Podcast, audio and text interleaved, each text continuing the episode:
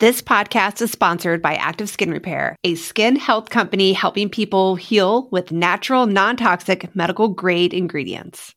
So, Brie, I remember this one time I was in a bike race around Tucson and uh, I wasn't paying attention. We were riding down Fourth Avenue and there's railroad tracks, like streetcar tracks, and my bike's tire like went and wedged in to the railroad tracks no. and I totally fell down and just like skinned my hands, everything. Ugh. I had nothing with me, nothing at all. And it's that times where you want a first aid product and you have nothing.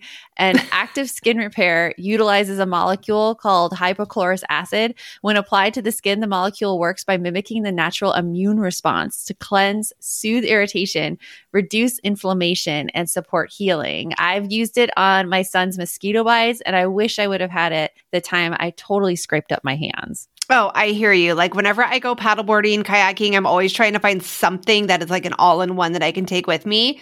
And active skin repair could be used like that. It can be used to treat cuts, scrapes, burns, sunburns, rashes, and other types of skin damage. It's also safe and non toxic, which makes it suitable for all skin types, all parts of the body, like eczema and acne prone skin, all of that. With over 500,000 happy customers, thousands of five star reviews, and ingredients so safe and clean they can be used from the youngest member of the family to the oldest, you now have one simple solution for all of your family's skin health needs. Visit www.activeskinrepair.com to learn more about active skin repair and to get 20% off your order. Use code no guilt. Welcome to episode three of the No Guilt Mom podcast. I am your host, Joanne Crone, and I'm joined by my wonderful co host, Brie Tucker. Hello, hello, everybody. How are you? we are, we're, we're hanging in there this morning. Um, I'm just, I'm a little under the weather, honestly. But it's tough. It's, it's tough. It's rough when, when that's the case, for sure. So, and for once, I'm actually not dealing with any headaches or anything for once. So yeah, it's crazy. I'm normally the one who's like, ah, I feel so great. Well, we woke up all good this morning, and then my son had kind of a homework meltdown. This mm-hmm. like right at the beginning of school, which was kind of it was uh, it was very characteristic of him at the beginning of this online schooling but since it began he's been handling it better yeah. and then this morning it was a uh, mom, I can't focus. Mom, like this doesn't make sense to me, and just breaking down crying. And I realized that something must have been off. Because you were like, that's not his normal. That's not his normal. Yeah, he can have, yeah, he can get have the meltdowns. Yes, but not to this extent. That's not his normal. Yeah, yeah. So I just I let him rest and then after a little bit of resting, he's like, I have a stomach ache. And then it's I have a headache.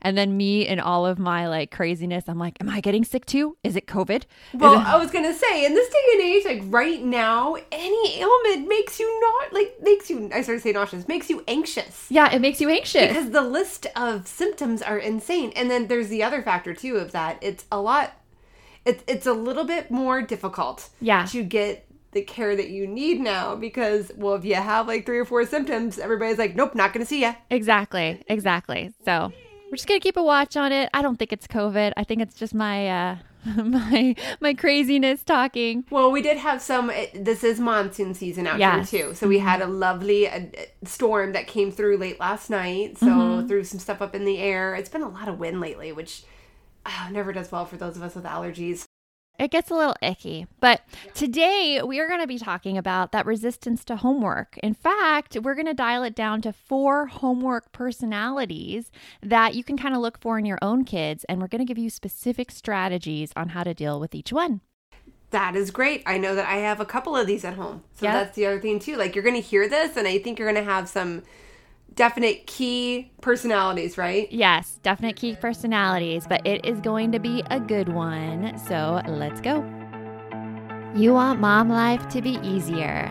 That is our goal too. Our mission is to raise more self sufficient and independent kids, and we're going to have fun doing it. We're going to help you delegate and step back. Each episode will tackle strategies for positive discipline, making our kids more responsible, and making our own lives better in the process. Welcome to the No Guilt Mom Podcast.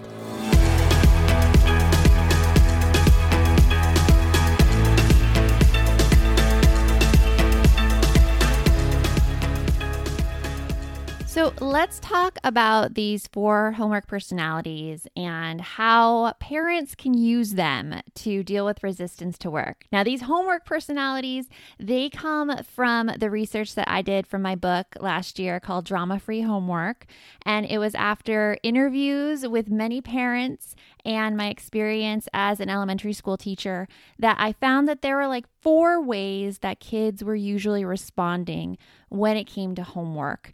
And so I grouped them into these four personalities so that you could easily find them in your kids. And we also we also have a quiz for you to take on them. Because who doesn't love a quiz? Who doesn't love a fun quiz? I love quizzes. And you can find that quiz at noguiltmom.com backslash episode 003. But you may just be able to identify your kid's homework personality by hearing us talk about it right now. Right. I, I can guarantee you're going to hear a few of these things and you're going to go, oh, yeah, totally my kid. Totally. Yep, sounds totally. right.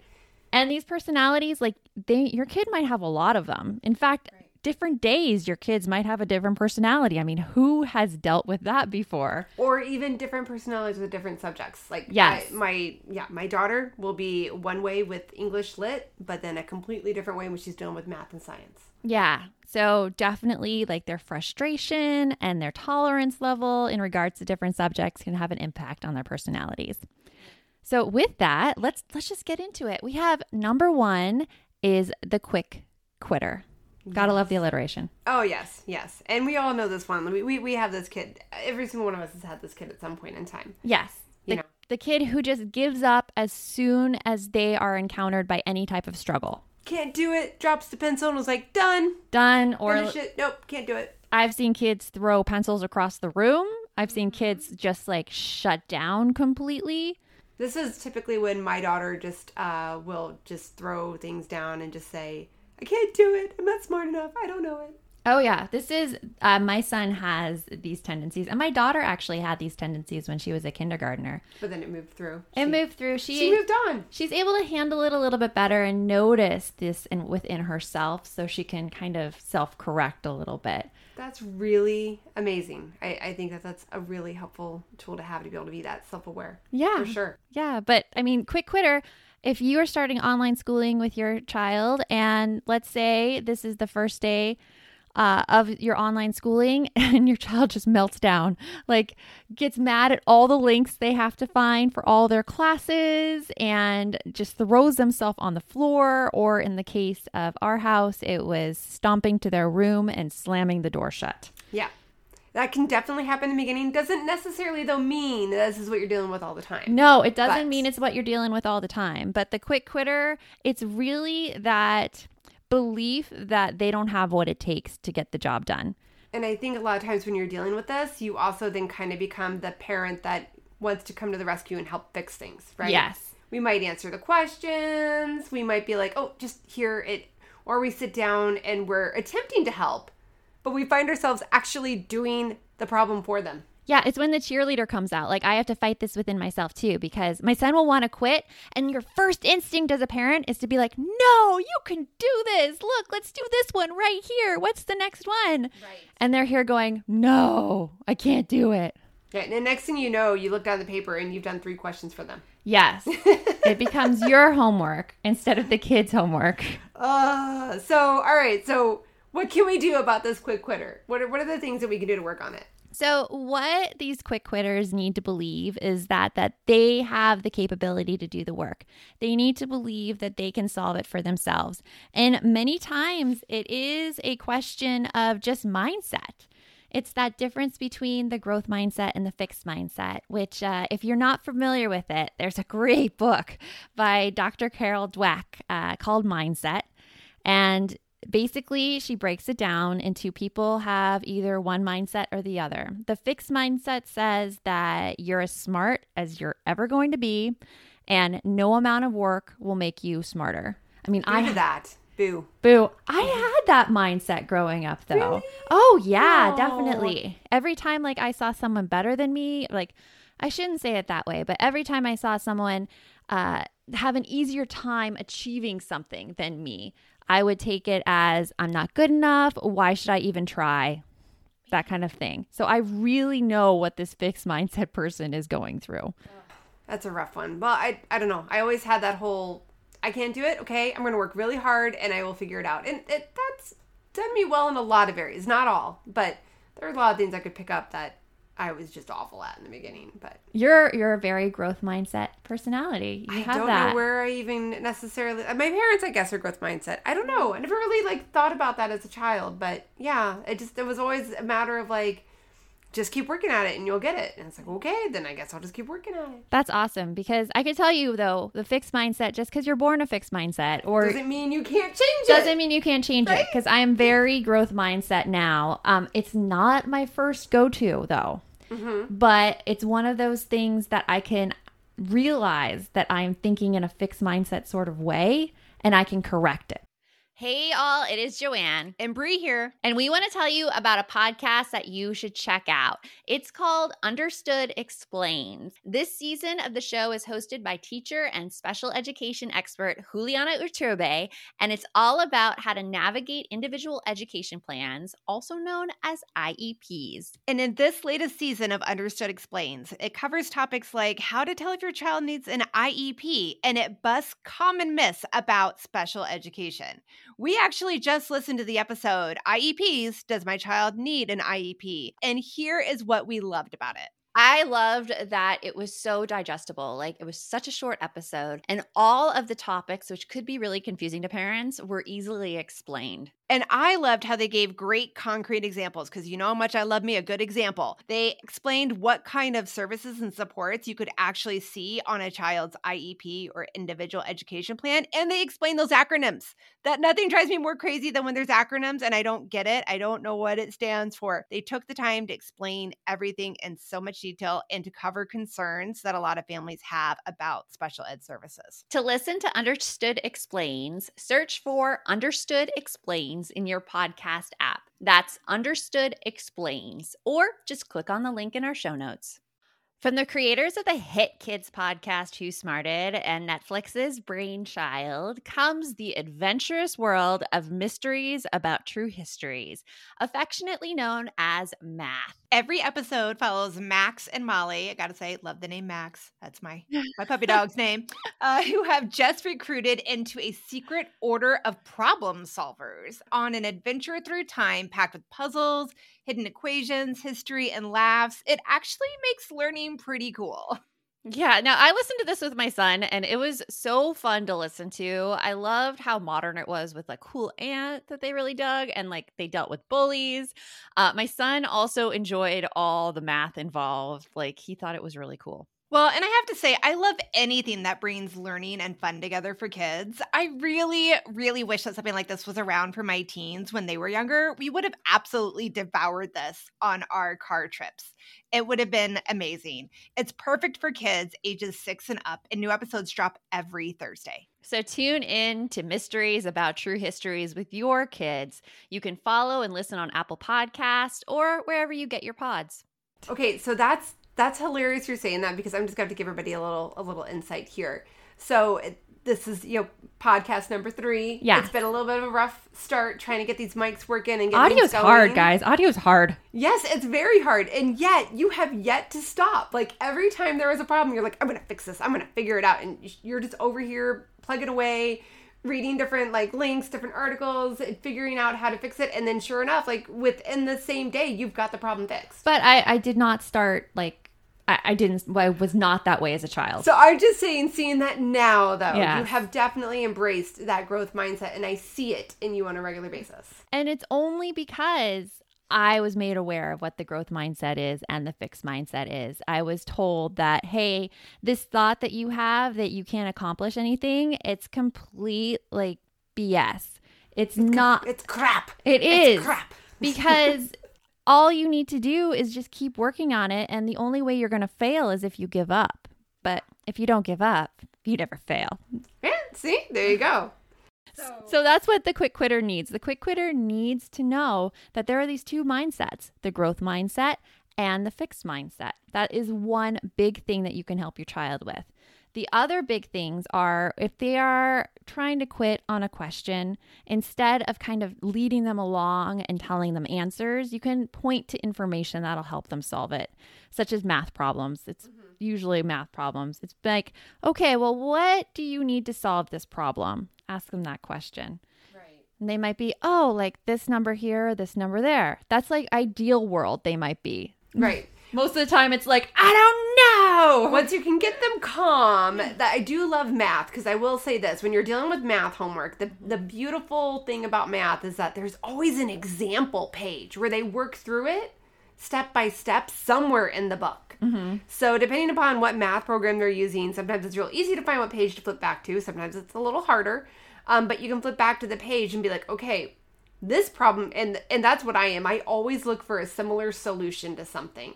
So, which problem looks like the problem I'm dealing with? Okay, let's go through that one together step by step and then we'll just flip back and forth. So like we'll I, I I'll do that when I was helping my my son or my daughter with their stuff. We would go back and go, "Okay, read this part of the question. All right, this looks like that part. All right, so what do you think we do now?"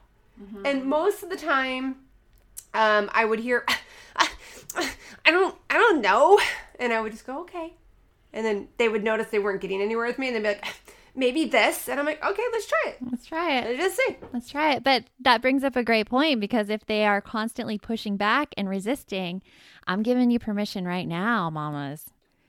Just skip the problem. skip the problem. And sometimes the scariest thing for kids, at least my kids, when they're pushing back against my help, I'm like, okay, well, let's just circle this and um, we can just tell your teacher that you weren't, you were too frustrated during homework and you didn't get it done.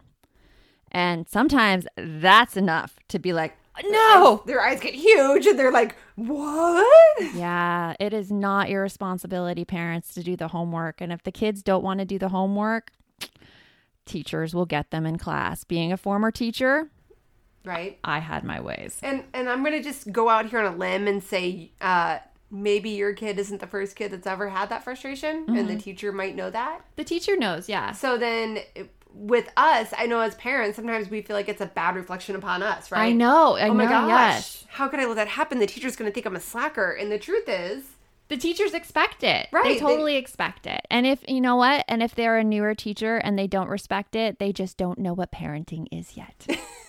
because we've all been there. We Oh, were all yes. the best parents in the world before we had kids. yes. All we had so much parenting advice to give before we had kids. I know, right? We we were like, I'm gonna get this down, perfect. So those are three things you can do if you have a quick quitter. You can uh, help them find the facts. You can just leave the room and refuse to engage.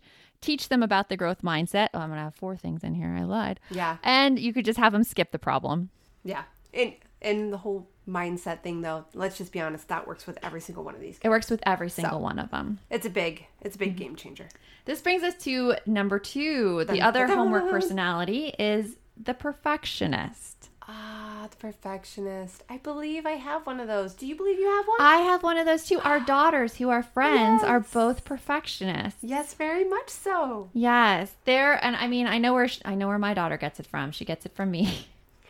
I don't think my daughter gets. I don't No. think I'm a perfectionist. I mean, I can be very particular about some stuff, but I, I don't. I don't think I'm much. I fall under another category on this. But uh, yeah, my daughter always like if she's not first or second, she feels like she's lost. Really? Yeah. And I'm like, it's okay. You don't have to be perfect at everything. yeah. And um, you know, you have a little note here that just cracks me up. Perfectionists view mistakes as the They are the devil. They have to have everything correct, else Right. it's no good. Yeah, it's just it, those are the and I do see that all the time. Like t- even let's just say like an art assignment, races it, scraps it, like the trash can is full, and I'm like, oh, I see we had art homework tonight. Hmm, how are we doing? And like it doesn't have to be perfect, but it's a tough one. It doesn't have to be perfect. And perfectionists have a really hard time taking feedback too, which is makes them even harder to help. Right. I mean, I could tell you uh, like perfectionism ran so strong with me that I never put myself in situations where I might fail. And because I didn't do that, like this was like college, high school, early 20s, but I uh, I worked in the entertainment industry. I worked at a talent agency as an assistant. But before I got put on a desk, um, you, they had this position called floater. and you worked in the mailroom full time unless one of the assistants was absent for the day, and then they put you on a desk for the day. And so you had to take all of these agents' calls and like route them. And sometimes it was really fun because well known people would call in. You'd be like, oh my gosh, hello. I got to talk to so and so today. But um, my first desk that I was put on as a floater, I dropped every single one of that agent's calls. like I dropped them all. I had no idea how to work the phone system oh, whatsoever. And he was so mad. He called HR on me and wanted me kicked off the desk. Oh, It was bad. It was really bad. Um, and when uh, my boss in the mailroom told me that the next day, I, I cried the entire day. He sent me on errands out of the office just so he would Didn't not see see me a crying face. I'm sure of it. I'm sure of it. But that was just my perfectionist streak. I thought that that one mistake I made, that was the end of me and I was no good. And that's why I took it so incredibly hard. But you got to go through it. You just got to go through it because the next day I went I went back and I got a chance again, thankfully. And this one I rocked. I totally rocked it. And when I got on a desk for reels, um I I was really good at phones. yeah, you're all like, that is going to be my thing. But I think that's true. I think that a lot of our mistakes do, uh, like things we've struggled with, Mm-hmm. kind of do define us. Like, oh, it was such a struggle that now I'm so good at it. Like, come to me for anything. I can totally get this down. Yeah, the- I had to work at it so hard. Yeah, because the struggle lets you see where the hard parts are. And so then I feel like you can help other people through them easily. So perfectionists, they just need to experience pain and failure, unfortunately. And they need to be pushed to do challenging things. That's interesting. I, I, I can see that though. Like I, I would have on one hand thought that a perfectionist would have tried a lot, but on the other hand, I can see how, yeah, no, because there's a lot of fear of that failure, and you can't have the failure. It's you've got to be doing great at that. So And also re-emphasizing that growth mindset with perfectionists. that's what I was gonna say. So the growth Yes. mindset seems like it would help a lot with perfectionists, like reminding them. And you had a really interesting story when you were doing the research for your book. Uh, talking about a study that was done with a group of children that were just told about it. yeah, that was Okay. in Carol Dweck's book, Mindset. Okay. Oh, so in there. And all they did with this uh, group of students, I think they were middle schoolers, is they separated the class and they told one group about the growth mindset and the fixed mindset. And the other group, they just didn't tell anybody anything. And then they put two groups through a rather challenging like math program, like maybe it was six weeks long. And what they found is that students who knew about the growth mindset actually performed better than the group who did not know. Regardless of where they were, regardless of where they were they were totally randomized. The teachers teaching them didn't even know who was told growth mindset or fixed mindset. Wow. yeah and So just knowing, just knowing that it. this exists and that you can get better at things and that you can work through it, mm-hmm. Just has a difference. yeah it's a powerful stuff Mind over matter, Mind people. over matter. That brings us to number three, which sometimes perfectionists can lead into this one. This is the emotionally overwhelmed and overloaded kid. Um, this might be me occasionally. This might be you. when I'm dealing with my because because I'm gonna say this like the, we are talking about the homework personalities for your kids, but Yeah. these also might ring a little true with you Yes. on your work habits. Yes. for what you do when when you're doing your work, and yeah, I think that sometimes I can definitely be the emotionally overloaded person. Sometimes, like, what's your response when you're emotionally overloaded? Mm, I I have to find something else to distract myself to kind of move away from it. Like I don't You take breaks. yeah, I don't like break down and cry. Mm-hmm. But on the inside, oh yeah, yeah. It's like it's welling up in there and I get frustrated. I start tapping. I just I, I need to come up with something else so that I don't get too much. I think you you've noticed it. I, I'll pull my hair. I, I start I'll notice now. groaning a lot. I'm like, oh. And if I'm if I'm in a work setting where I can be near my home or or somewhere that I can, I start cleaning. Oh, That's how I deal with it.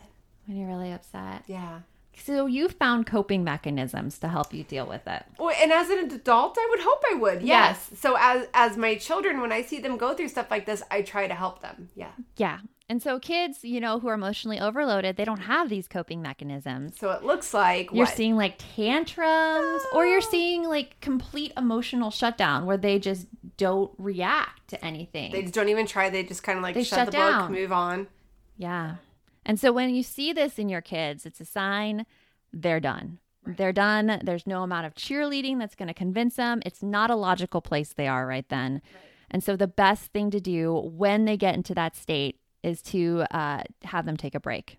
Right. And that's what we need, right? Yeah. As adults, I feel like we do start to feel ourselves get overwhelmed and we know when to step aside and take a break. Yes. But as kids, not only do they not know that, but I think sometimes as parents, when we see that, we're like, we see our kid not doing something and they're supposed to be doing their homework, we're like, why aren't you doing your homework? yeah. We don't we don't respect that break in our children, and it's not because we're mean. It's not because we're like you know just trying to make them do all of this work. It's because we don't realize that's what they need at that moment. Yeah, and it comes from a really good place with Right. us. We just want to make sure they get all their stuff done so that they don't get in trouble or fall behind. I mean, that's where it comes from. Right, because we want our kids to be successful. Yes. And in all areas of life, we want our kids to be successful and happy. You have probably heard me talk about my dog, Addie, before. And when we first got her, we didn't know that she was a counter surfer. Now, counter surfing animals are the ones who jump on counters, especially kitchen counters, when you're not looking and take stuff off of them. Well, in this instance, Addie had jumped onto the kitchen counter and eaten an entire bottle of my other dog's pain medication. You can imagine the freak out that ensued from me. So imagine this you're at the vet's office again. Knowing that vet care costs continue to rise, you're anxiously waiting to hear how expensive the bill will be. But if you had pet insurance, your pet could be covered for accidents or illnesses. That's why you should check out ASPCA Pet Health Insurance. The ASPCA Pet Health Insurance Program offers customizable accident and illness plans, making it easier for pet parents like you to help your pet get the care that they may need. They allow you to customize the plan, helping ensure that your pet's plan is as unique as they are. The ASPCA Pet Health Insurance Program has been around for over 18 years, and they've helped more than 600,000 pets during that time. Because vet bills can really add up, especially when you're least expecting it. It's simple. Use their app to submit a claim, and you'll receive reimbursement for eligible vet bills directly into your bank account. To explore coverage, visit aspcapetinsurance.com slash no guilt. That's aspcapetinsurance.com slash no guilt. Again, that's aspcapetinsurance.com slash no guilt. This is a paid advertisement. Insurance is underwritten by either Independence American Insurance Company or United States Fire Insurance Company and produced by PTZ Insurance Agency Limited. The ASPCA is not an insurer and is not engaged in the business of insurance. No one told us the truth about parenthood. Why? This is the podcast everyone needed before they had kids because now that those little ones are here, whew, there is a lot to unpack. I'm Rachel Shepardota, and I am your host for the podcast No One Told Us, where we tell the truth about parenting and let you in on all the stuff you really should have known about before having kids. I am the founder of Hey Sleepy Baby, but this podcast is so much more than sleep. We'll be diving into all the topics that you really care about and need to know while you do your best job raising those adorable tiny humans. Our goal is to just make you feel less alone and less overwhelmed. There are so many things that no one tells us before becoming a parent, and I think that we should really pull back the curtain on becoming a first time or second time mom or dad to share the good, the bad, and the ugly. We'll have a little education, a little fun, and a whole lot of heart that goes into each and every episode. So join me and our amazing guests each week to hear us talk about what no one told us. Yeah. So yeah. So giving giving your child a break. That's that's really great there. And it's okay to quit for the day too. I mean, our first day of online schooling, I let my son quit halfway through the day Okay. because it was a fight. It was a fight every second. And I just said, okay, you're done. We're done. Uh, I may have cried a little bit on the office floor, but I got he I didn't over see it. that necessarily. I got over it and uh, I emailed his teacher and just said, Hey, this is a lot for a second grader. I know he's sh- showing me these signs and uh, I think it's time. Like, we just need a break for the day. Mhm. And she emailed me back. She's like, I think that's a really good decision. Right. And most teachers will back you up on that. They'll be like, Yes, this is this is really hard situation we're in. And the young kids, they're they're having trouble. Right. And the teachers only know so much of what's going on. Yeah. If, you don't reach out and give them that other piece. Really. I mean, even if they're in class, they only know so much. Like your your t- so even if your child is struggling, uh, again, like looking at this as a homework thing, like back in the traditional setting, your child is at school and they do homework at home. The teacher doesn't know that the child is having breakdowns at home No. because maybe they're not presenting like that in the classroom. So communication is a huge help for that, right? I tell I tell my kids teachers if I see like a repeated behavior at home, like a tantrum like two nights in a row, I will reach out and be like, "Hey, this is happening during homework. What do you suggest?" And usually their suggestion is uh, they don't need to worry so much. I will talk to them. So that helps a lot. Yeah. And before though, before these breakdowns, if you mm-hmm. if you identified your kid as emotionally overloaded and that's their first like reaction to things, Like what? like you can chunk their work for them, which is Oh, just taking helpful. a few problems at a time so that they don't see all of this schoolwork they have to do, but they're just like, okay, I have three problems in math. That's it. Do, yeah, I'm gonna do three problems. Three problems and maybe we take a break. and then you take a break. Maybe you get to go play outside, or maybe you get a little gummy bear, which we did in our house. yep, Yeah. that works a lot too. Yeah, So- and or and you can give them just complete control of their work environment. Let them dictate when they work, where they work. Give them those choices. And I know some of you are listening and be like, "What? No, you don't understand. They won't work otherwise." They might not, but giving them the choice first, you kind of you give them that responsibility and you show that you have that trust in them. As long as they have that chance then you can see what happens when they when they get that responsibility when they get that control and take it from there and talk to them about okay well i saw that you decided to sit over there and do it and you had a hard time focusing. Where could you sit where you could focus better Right. Another really great example with your youngest, when he had to do his homework, he chose a different schedule than most kids do. he did he chose And that was a little scary. You had to put a lot of faith in him on this one. He did when he was a kindergartner. He was just so tired at the end of the day that we were dealing with tantrums every night. And so I'm like, when do you want to do your homework? And he said, in the morning before school. I'm like, oh, this goes against like every traditional like advice. And I would just be screaming in my head, that'll never work. What if you sleep in? What if this? What if that? What if, and you know what? I'd be putting a lot of my own things on there. Yeah. But I I let him do it. Uh, he's always been an early riser, and so once like he had to do it in the morning, he just sat down and did it right after breakfast, and he was done, and I didn't have to be over him, and he had more energy because he had gotten a full night's rest. So it worked out really well for us. He did change after like kindergarten, first grade that worked for him. Well, kindergarten, middle of first grade that worked for him.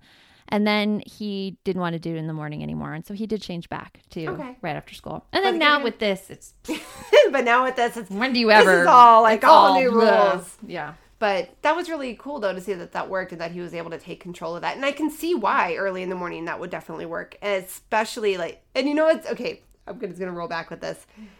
Having something productive for that early riser to do. Oh wow! Yeah. Like, cause that was always the rough part. My son would get up super early. He's in eighth grade now. It's like dragging him out of bed. But when he was little, he would get up at like five thirty, and I'd always be like trying to come up with something to keep him busy until we left for school at seven thirty. So for two hours, I'm trying. Goodness gracious, there were so many. I, if I had let him do his homework in the morning, it probably would have worked out better for all of us because it was a little bit of a struggle to get him to do it after school. Yeah. back in kindergarten. So Letting him do it in the morning. yeah, My son yeah. has no problem filling his mornings. He just eats three breakfasts. Oh my gosh, I love that. It's a thing. uh, okay, now number four. This one is is my oldest. yeah. This one um is uh, so the fourth type of homework personality is the oblivious dreamer. Yes, they don't Yes. care if they miss assignments. Like la, la, that la. teacher threat about not doing a problem doesn't really bother them. Like, eh, it's fine, whatever. Yeah. Yeah, they don't care if they miss assignments. They No. they don't care. They just they- no. I don't see the point. What's the point of all this? No. So the best thing with them is that they need a connection for the work. Uh, whether that's like a small reward for doing the work, and I'm talking really small and something that they decide on themselves. Like, say they really like Roblox, uh, setting up something where when you do your homework, then you get to play Roblox. Roblox is your reward. and connecting it to something that they love at first. Eventually, with oblivious dreamers, they will find their motivation in homework. Mm-hmm. And I say eventually because it might sound like a very, very long and hard time until they do. Uh, especially if you have been used to motivating your child through the process and trying Ah, to get them to care about the work. It's painful every step of the way when you're trying to motivate an oblivious dreamer. It is. It, but it's important to take a step back and realize what you're working with. Like, Yeah. I think that that this personality, this homework personality, is it, it gives you the most amount of ah once you realize that this is what you're dealing with with your child because you're like oh okay so I so I'm not going crazy. Mm-hmm. Ev- there are other kids that are like this. And it's not me doing something wrong, not motivating them enough. It's an internal thing. Okay, it's not just me. It, it, it helps to hear that because you think I'm just a terrible parent. I am completely slacking on this, and my child will never do anything ever in the world because nothing motivates them.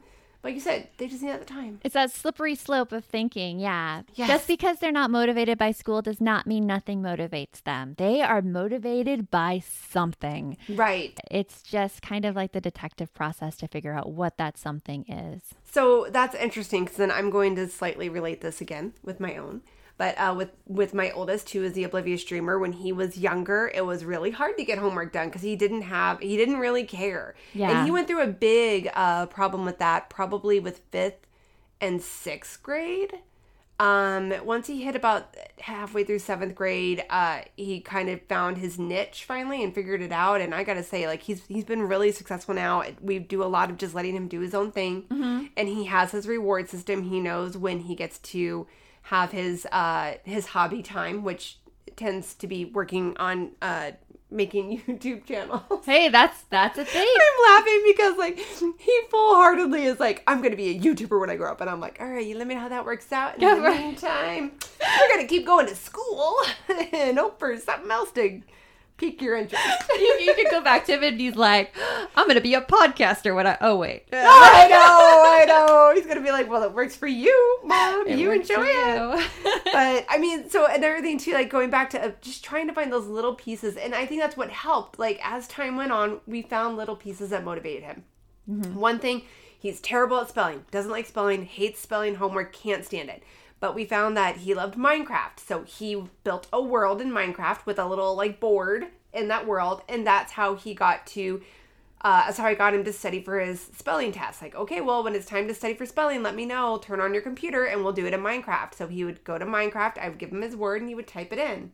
And just feeling like he was one there, I'm not sure, just the motivation that it was Minecraft, it made it so he actually looked forward to this activity that he hated for years before that. That is amazing. I think that that story gives people so much hope who Yeah. have oblivious dreamers. That Yeah. just because they're not motivated now does not mean they won't be motivated in Right. the future. Yeah, he is so motivated now. He can do it all on his own. I don't even have to check in. Like again, we're doing the online schooling right now, and he was already done with all of his work by this morning, and it's Thursday morning, which means he gets to have the rest of Thursday and tomorrow pretty much off. That's Pretty amazing. much. Yeah, It's amazing. but an interesting thing to go with that, the oblivious dreamer. Uh, we do have something to help people with that. The homework. The Make Homework Fun Pack. And we'll put a link to that in the show notes, which you can find at noguiltmom.com backslash episode 003. It's a free, fun, like I it's called a Make Homework Fun challenge. Really what it is is it's a goal setting process for kids. And Yes. they make a work study goal where uh, it's like about being focused or completing assignments. It's really their choice what they want to make the goal about. So I hear it's about choice. It Them is about their own choices, and then uh, just finding their right technique. Like we give the power to them. We Like, give it to them. Here's a whole bunch of really cool ideas. Try them. Don't try them. Try 'em, yeah. Maybe And they- they'll inspire something else. They name their own reward with it too. Yeah. So it's really helpful. And we'll put a link for that in the show notes as well. So those are the four homework personalities the quick quitter, the perfectionist, the emotionally overloaded child, and the oblivious dreamer.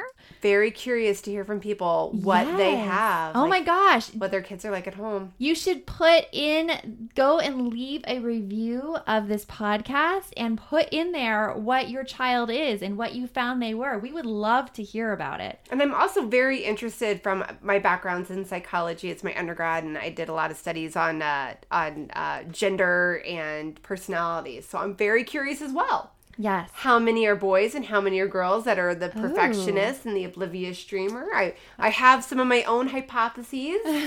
I would love to see how those uh, how those play out. That'd But- be interesting. Yeah, I think I, I think you see certain personalities, uh, these person these homework personalities at certain ages a lot more, and I do feel like I hear a lot more of certain genders with certain uh, certain ones of these. So I don't want to I don't want to throw out my bias to anyone. So I'm just curious to see what what kind of feedback we get.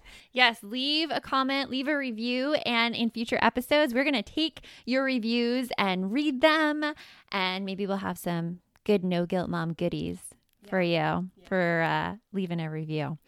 So until next time, remember that the best mom is a happy mom. Take care of you, and we'll talk to you later.